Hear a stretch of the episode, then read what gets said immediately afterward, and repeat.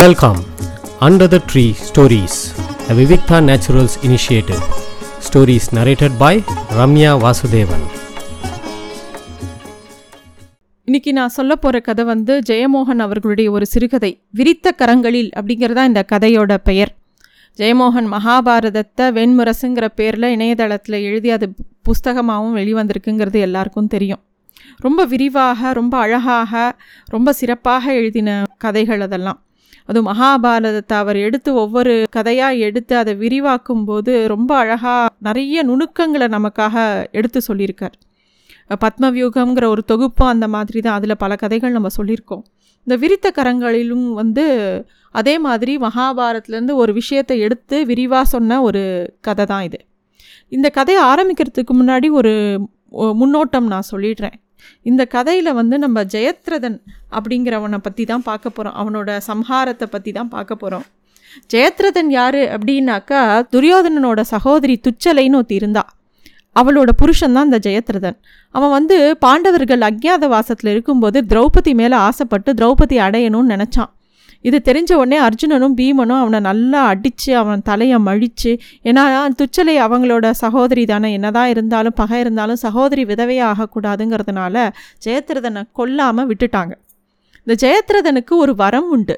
என்ன வரம் அப்படின்னா யார் அவனை தலையை வெட்டி தரையில் போடுறாங்களோ யார் யார் மூலமாக இவனோட தலை வந்து நிலத்துல விழறதோ அவளோட உயிரும் போயிடும்.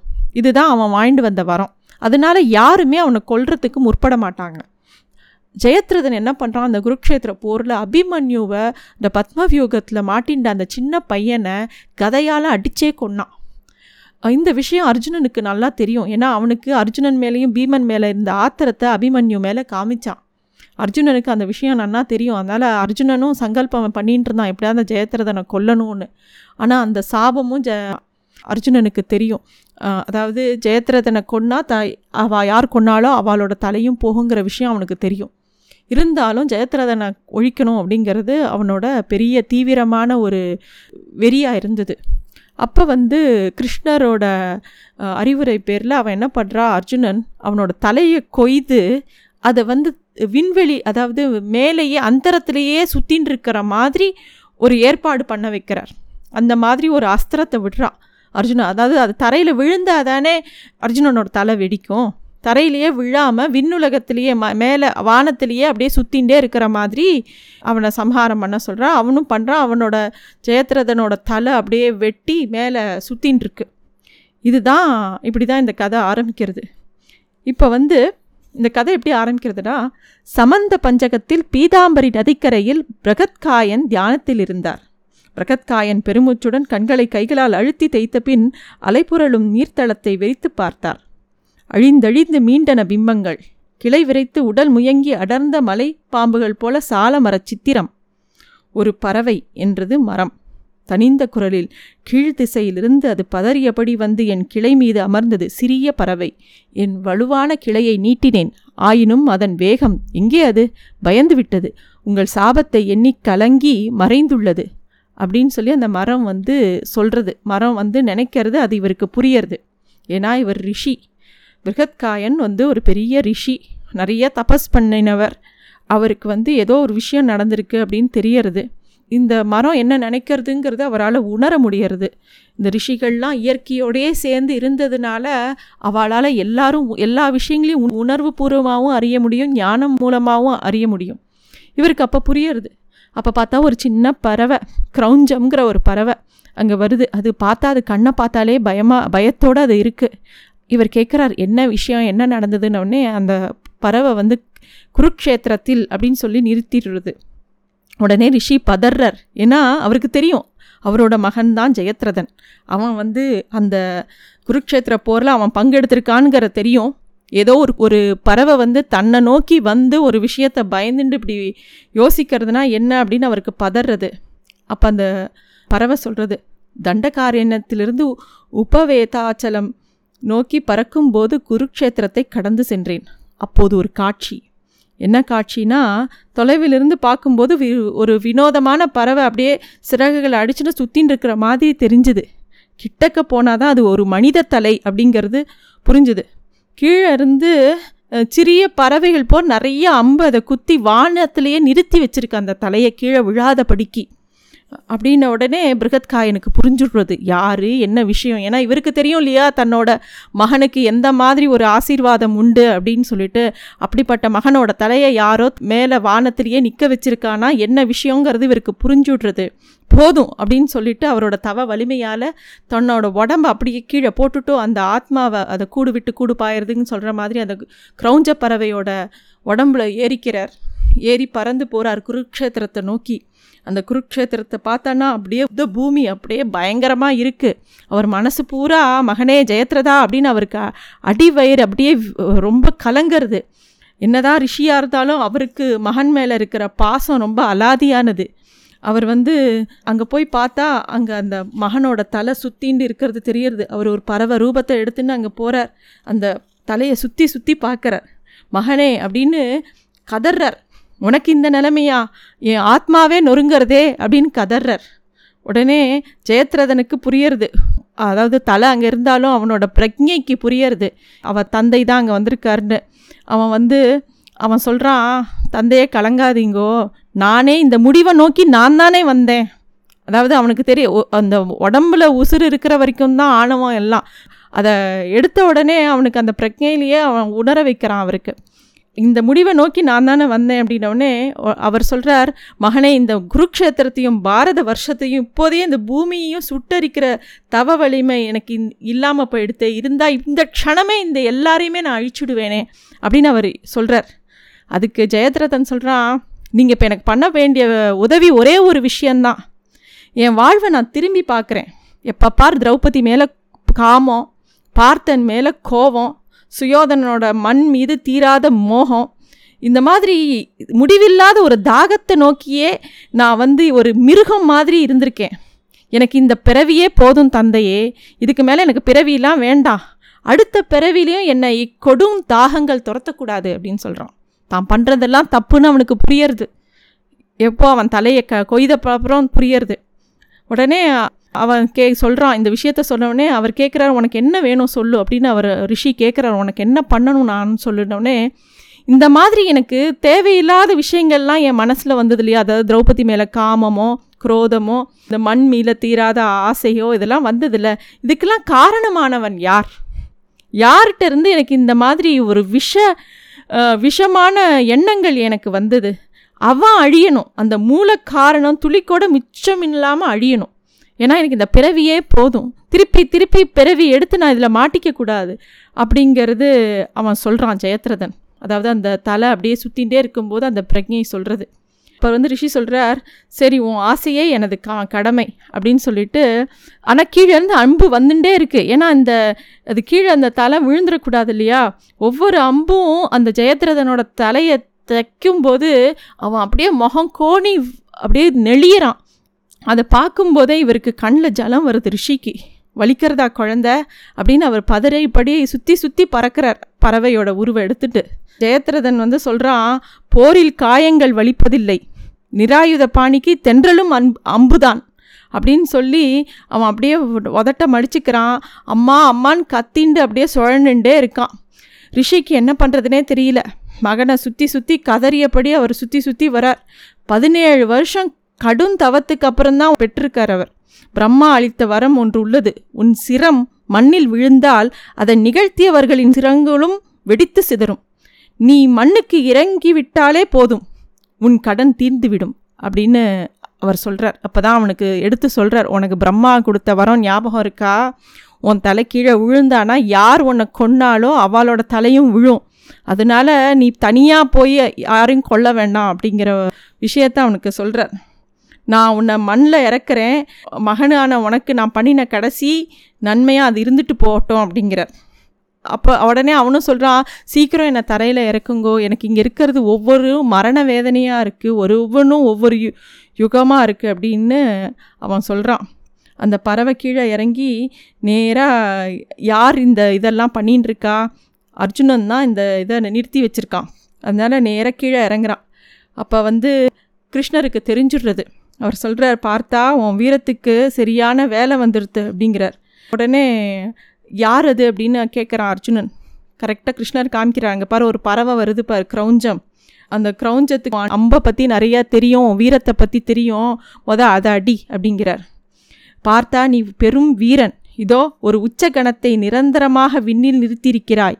அது என்றென்றும் அங்கே நிற்பாக உன்னை வாழ்த்துகிறேன் அப்படின்னு சொல்கிற பார்த்தனுக்கு அப்போ தான் என்ன பண்ணுறதுன்னு தெரியல. திடீர்னு ஒரு அந்த பறவை வந்து பேச ஆரம்பிக்கிறது. அந்த ரிஷிக்கு வந்து பல தபஸ் வலிமை இருக்கிறதுனால பலவிதமான உருக்கள் எடுக்க முடியும்.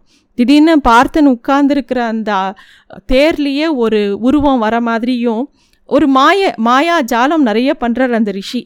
அவர் ரிஷி வந்து ஏதோ வாழ்த்துற மாதிரி உன் அம்பார துணியில் ஒருபோதும் சரங்களே கம்மியாக இல்லாதபடிக்கு இருக்கட்டும். இப்படியே இருநி அப்படின்ன உடனே அர்ஜுனனுக்கு கோபம் வருது. கிருஷ்ணர் வேற அந்த பறவையை பற்றி சொல்கிறார் தீராத அம்புகளுடன் நீ ரணபூமியில் சிரஞ்சீவியாக இருக்கிறத காண வந்தேன் அப்படிங்கிறார் அந்த ரிஷி. அப்படி இந்த மாதிரி அதாவது இந்த இடத்துல அந்த ரிஷி என்ன பண்ணுறாருனா கொஞ்சம் கொஞ்சமாக அர்ஜுனனோட ஃபோக்கஸை கம்மி பண்ணுறார் அப்படி சொன்ன உடனே அர்ஜுனனுக்கு அந்த கோபம் கம்மியாயிடுறது. யாரோ ஒருத்தர் ஒருத்தர் வாழ்த்தும் போது நமக்கு அந்த மனசு வந்து கொஞ்சம் நெகிழும் இல்லையா? உடனே கிருஷ்ணரை வந்து அவரை அர்ஜுனனை எச்சரிக்கிறார். பார்த்தா அப்படின்னு சொல்லி நீ வந்து எடு. அம்ப திருப்பியும் ஜெயத்ரனோட சிரத்தை மேலே அடி அப்படிங்கிறார். ஆனால் அதோட அது அவனோட தலை மட்டும் கீழே விழுந்தால் அதோட விளைவு உனக்கு தெரியுமானோ? உன்னோட உன் தலை வெடிச்சிரும். அதனால் அவன் கீழேயே இறங்கக்கூடாது. அம்பு அடிச்சுட்டே இரு அப்படின்னோடனே அப்போ ஓரளவுக்கு அர்ஜுனன் வந்து அப்படியே கொஞ்சம் ரெஸ்ட்லெஸ்ஸாக ஆறான். ஏன்னா அவனுக்கு வந்து இந்த திருப்பி திருப்பி இந்த போர் திருப்பி திருப்பி அம்பு அடிச்சுட்டு இருக்கோம். இந்த தலையை எதுக்கு மேலே நிறுத்தி வைக்கணும்? என்கிட்ட இனிமேல் குரோதமே மிச்சம் இல்லை. எவ்வளவோ அம்பு விட்டாச்சு. பல்லாயிரக்கணக்கான அம்பு விட்டாச்சு. அர்ஜுனன் அதான் சொல்கிறான் எவ்வளோ அம்பு விட்டுட்டேன் நான். எனக்கு கோபமே கம்மியாயிடுத்து அப்படிங்கிற மாதிரி அவள் சொல்லுவோம். கிருஷ்ணர் எடுத்து கொடுக்குறார். அபிமன்யுவை மறந்துட்டியா?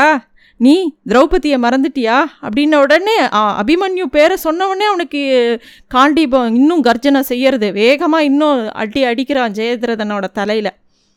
அப்போ வந்து அந்த ரதத்தோட சிற்பத்துலேருந்து ஒரு நாகம் உயிர் பெற்றுற மாதிரி இவனுக்கு தோன்றுறது அந்த நாகம் சொல்கிறது நீ வந்து எறும் உன்னோட கை கால்னால் வெற்றி பெற்ற வீரனே தவிர மண்ணோட குரோதத்தை நீ இந்த விண்ணுக்கு கொண்டு சென்றதில்லை. நீ வாழ்க. திருப்பி திருப்பி ஏதோ ஒன்று ஒன்று சொல்லி வாழ்த்துறது. ஏதோ ஒன்று வாழ்த்தும் போது அவனுக்கு கோபம் குறையிறது. அப்போ உடனே வந்து காண்டீபனோட ஸ்ருதி அப் அப்படியே பெசகிறது. உடனே திருப்பி கிருஷ்ணர் எடுத்து கொடுக்குறார். திரௌபதியை மறந்துட்டியா? எடு இன்னும் அடி அப்படிங்கிறார். இப்படியே ஒன்று ஒன்றா அந்த ரிஷி இந்த கிரௌஞ்ச பறவையாக வந்த ரிஷி ஒவ்வொரு விஷயமாக சொல்லி அதாவது வாழ்த்து சொல்கிற மாதிரி சொல்லி அர்ஜுனனோட ஃபோக்கஸை கலைக்கிறதும் ஒவ்வொரு பக்கமாக கிருஷ்ணர் வந்து இங்கே பாரு இதை மறந்துட்டியா அதை மறந்துட்டியா? அப்படின்னு சொல்லி எடுத்து கொடுக்கறதும் இப்படியே போயின்ட்டுருக்கு குரோதத்தால் கட்டப்பட்ட படிகளிற்குடையே சத்திரியன் சொர்க்கம் போகிறான். என்றும் அழியாத புகழுலக்கு உன்னை வரவேற்கிறேன் என்று இழித்தபடி புடைத்து வந்த பாதாள பூதம் ஒன்று. அப்போ அப்போ வந்து கிருஷ்ண திருப்பியும் சொல்கிறார் பார்த்தா உன்னோட கோவங்கள் எவ்வளோ இருக்குது இன்னும் இருக்கும் மனசில் நிறைய கோவங்கள். எல்லாத்தையும் நினச்சிண்டு எடுவோம் அம்ப. திருப்பியும் அடி அப்படிங்கிறார். பிருகத்தனுவின் பெயரை சொல்லி அதை அனுப்பு அப்படிங்கிறார். அப்போ தான் அந்த ரிஷியோட முகம் பதறி விழிக்கிறது. அவருக்கு தெரிஞ்செடுத்து கிருஷ்ணருக்கு தெரிஞ்செடுத்த தான் தான் வந்திருக்கோம் இங்கே. தான் தான் இந்த மாயா எல்லாம் பண்ணி அர்ஜுனனோட ஃபோக்கஸை கலைக்கிறோம் அப்படிங்கிறது புரியறது. கண்ணனோட அந்த ரிஷி முன்னாடி வரார். ரிஷியே இப்போது உமக்கு புரிந்திருக்கும் அப்படின்னு சொல்லி உமது மைந்தனின் ஒவ்வொரு தீய செயலும் உமது மூதாதையரின் ஆத்மாக்களில் ஆறாத ரணமாக உள்ளது. அந்த எரியும் சினம் இன்னும் பல தினங்கள் உமது மகனை விண்ணில் நிறுத்தும் அப்படின்னு சொல்கிறார் அதாவது அவன் கேட்டான் இல்லையா? ஜெயத்ரதன் கேட்டான் நான் எனக்கு ஏன் இந்த மாதிரி கொடிய எண்ணங்கள் கொடிய விஷயங்கள்லாம் என் மனசுக்கு வருது? நான் ஏன் இந்த மாதிரி நடந்துட்டேன்? அப்படின்லாம் பேசும்போது அதுக்குண்டான பதிலை இந்த இடத்துல தான் கிருஷ்ணர் சொல்கிறார் உன்னோட ம அதாவது ஒரு ஒருத்தர் ஒருத்தர் வந்து இருந்து ஒவ்வொரு தீய செயல்கள் பண்ணினா அந்த தீய செயல்களோட பலனெல்லாம் மூதாதையர்கள் வரைக்கும் அஃபெக்ட் பண்ணுமா? அந்த மாதிரி ஜெய ஜெயத்ரதன் ஒவ்வொரு விஷயமும் பண்ண தீய செயல்கள் எல்லாம் அவனோட மூதாதையரோட ஆத்மா உள்ள ஆறாத ரணமாக இருக்குது அதனால தான் அவன் இவ்வளோ கஷ்டப்படுறான். அந்த மேலேயே அந்தரத்துலேயே இத்தனை அம்பால் குத்தி கஷ்டப்படுறான். இங்கே வந்திருக்கிற பிருகத்காய ரிஷின்னு தெரிஞ்சவொடனே அர்ஜுனனுக்கு திடுக்குன்னு ஆயிடுறது. எவ்வளோ பெரிய மகரிஷி அவர். அவரை எதிர்த்தா நம்ம இவ்வளோ நேரம் பண்ணிகிட்டு இருக்கோம் அப்படின்னோடனே என்னை ஆசீர்வாதம் பண்ணுங்கோ. எதுவுமே என்னோட செயல் இல்லை. உங்களுக்கு எல்லா விஷயமும் தெரியும்னு அர்ஜுனன் கை கூப்புறான். அதுக்கு அவரும் எல்லாம் எனக்கு தெரியும். என்னோட பூர்ண ஆயுசு ஆசி உனக்கு உண்டு.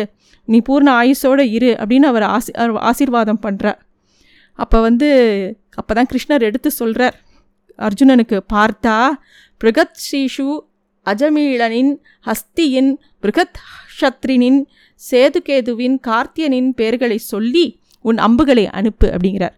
அதாவது ஏழு தலைமுறைகளுக்கு இது அவா இந்த பறவையில் ஒவ்வொருத்தரோட இரு இவன் இவன் மேலே இருந்த கோவங்களும் எதனால் இவனுக்கு உடம்புல அந்த விஷமான வி- இது எரிஞ்சதோ அவளோட எல்லா கர்மாவையும் அடிக்கிறதுக்காக நீ அம்பு விடு அப்படிங்கிறார்.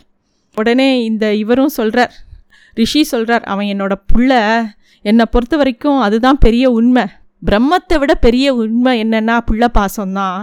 என்னால் அதை விட முடியல அப்படின்னு அந்த ரிஷி சொல்கிறார் அதுக்கு கிருஷ்ணர் சொல்கிறார் நீ கவலைப்படாதீங்கோ அப்படிங்கிறதுக்கு முன்னாடி கிருஷ்ணர் என்ன சொல்கிறார் எல்லாம் எனக்கு தெரியும்.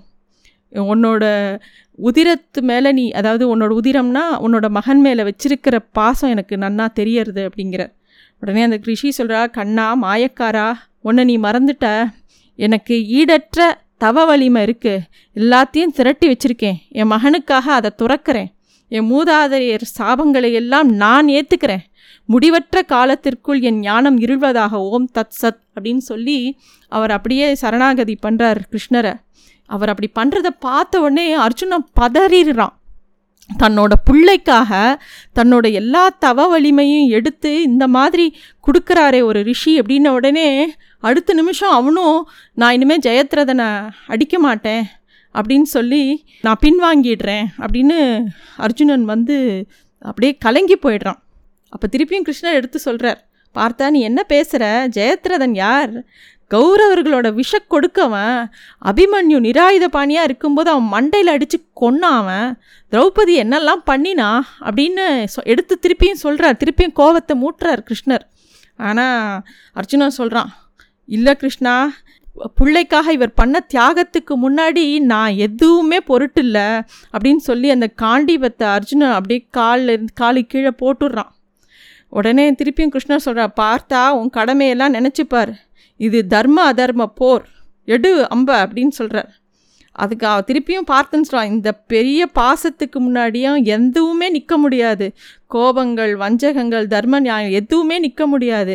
இவர் கொன்ன இவர் மகனை கொன்ன பாவத்திற்காக என்னோட தலை போனாலும் பரவாயில்ல. நான் வந்து போகிறதுக்கு தயாராயிட்டேன். என் என் நான் என் உயிரை விடுறதுக்கு தயாராயிட்டேன்னு அர்ஜுனன் சொல்கிறான் கண்ணன் எழுந்துக்கிறார். எப்பயுமே கண்ணனுக்கு ஒரு விஷயம் தீர்மானமாக பண்ணணுங்கும்போது அவர் கண்ணில் ஒரு பெரிய ஒளி வரும். அது அந்த இடத்துல வருது. அவர் வந்து என்ன சொல்கிறாருன்னா கிருஷ்ணரை பா இது அர்ஜுனனை பார்த்து என்ன சொல்கிறாருன்னா பிரகத்காயரோட மகரிஷியோட அந்தரங்க நெருப்புன்னு ஒன்று இருக்குது அதை நினச்சின்னு நீ இந்த அம்பை விடு அப்படின்னு சொல்லவும் உடல் ப ஒரு ஒரு சமயம்ல கிருஷ்ணர் எப்போ தீர்மானம் இப்படி சொல்கிறாரோ அந்த இடத்துல அர்ஜுனனால் மீற முடியறதில்ல.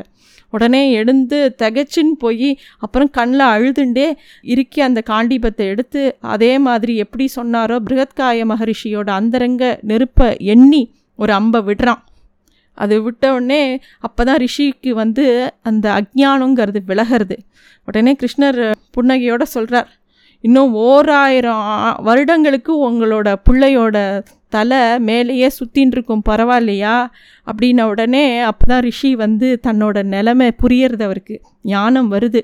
ஏன்னா அர்ஜுன் அந்த அம்பை விட்ட உடனே தான் அந்த அந்தரங்க நெருப்பை அழிக்கிற மாதிரி ஒரு இதை விட்ட உடனே தான் இவரோட அஜ்ஞானம் விலகிறது. அவர் வந்து தன்னோட நிலைமையை பற்றி புரிஞ்சுக்கிறார். அவர் சொல்கிறார் கண்ணா எனக்கு எல்லாம் புரியறது. என்னோட ஞானத்தை எல்லாம் உன் காலடியில் வச்சு உன்னையே சரணடைகிறேன் அப்படின்ன உடனே அப்போ கிருஷ்ணர் சொல்கிறார் சமந்த பஞ்சகத்துக்கு போங்கோ அந்த சால மரத்தடியில் உங்களோட கைகளை விரிச்சுண்டு நில்லுங்கோ ஜெயத்ரதனோட சிரம் உங்கள் கையில் வந்து விழும் அதை மண்ணில் இறக்க வேண்டியவர் நீங்கள் தான் அப்படின்னு சொல்கிறார் ரொம்ப நேரம் கழித்து ரிஷி புரியறது எனக்கு எல்லாம் தெளிவாக புரியறது அப்படின்னு சொல்லி கிளம்பி திருப்பியும் க்ரௌஞ்ச பட பறவையாகவே பறந்து போகிறார் குருக்ஷேத்திர ரணமூபி இரண்டு அடங்கியது. தூரத்து நகரங்கள் உயிர் பெற வினை முடித்து ஆடுகளம் விட்டு திரும்பினர் வீரர்கள். அங்கே போகிறார் இவர் போய் இறக்கவும் அந்த தலை வந்து இவர் கையில் விழும். மகாபாரத கதைப்படி இதோட இந்த கதையை முடிச்சுட்டா. ஆனால் கதைப்படி மகாபாரத்தில் அந்த தலை வந்து இவர் கையில் விழும். இவரோட க உயிரும் பிரியும். அந்த ஜெயத்ரதனோட உயிரும் பிரியும். இப்படி தான் மகாபாரத கதை முடியும். அதில் இந்த முக்கியமான விஷயத்தை எடுத்து கொடுக்கறதுக்காக ஜெயமோகன் இதை வந்து ஒரு அழகான ஒரு சிறுகதையாக நமக்காக எழுதியிருக்கார். நன்றி.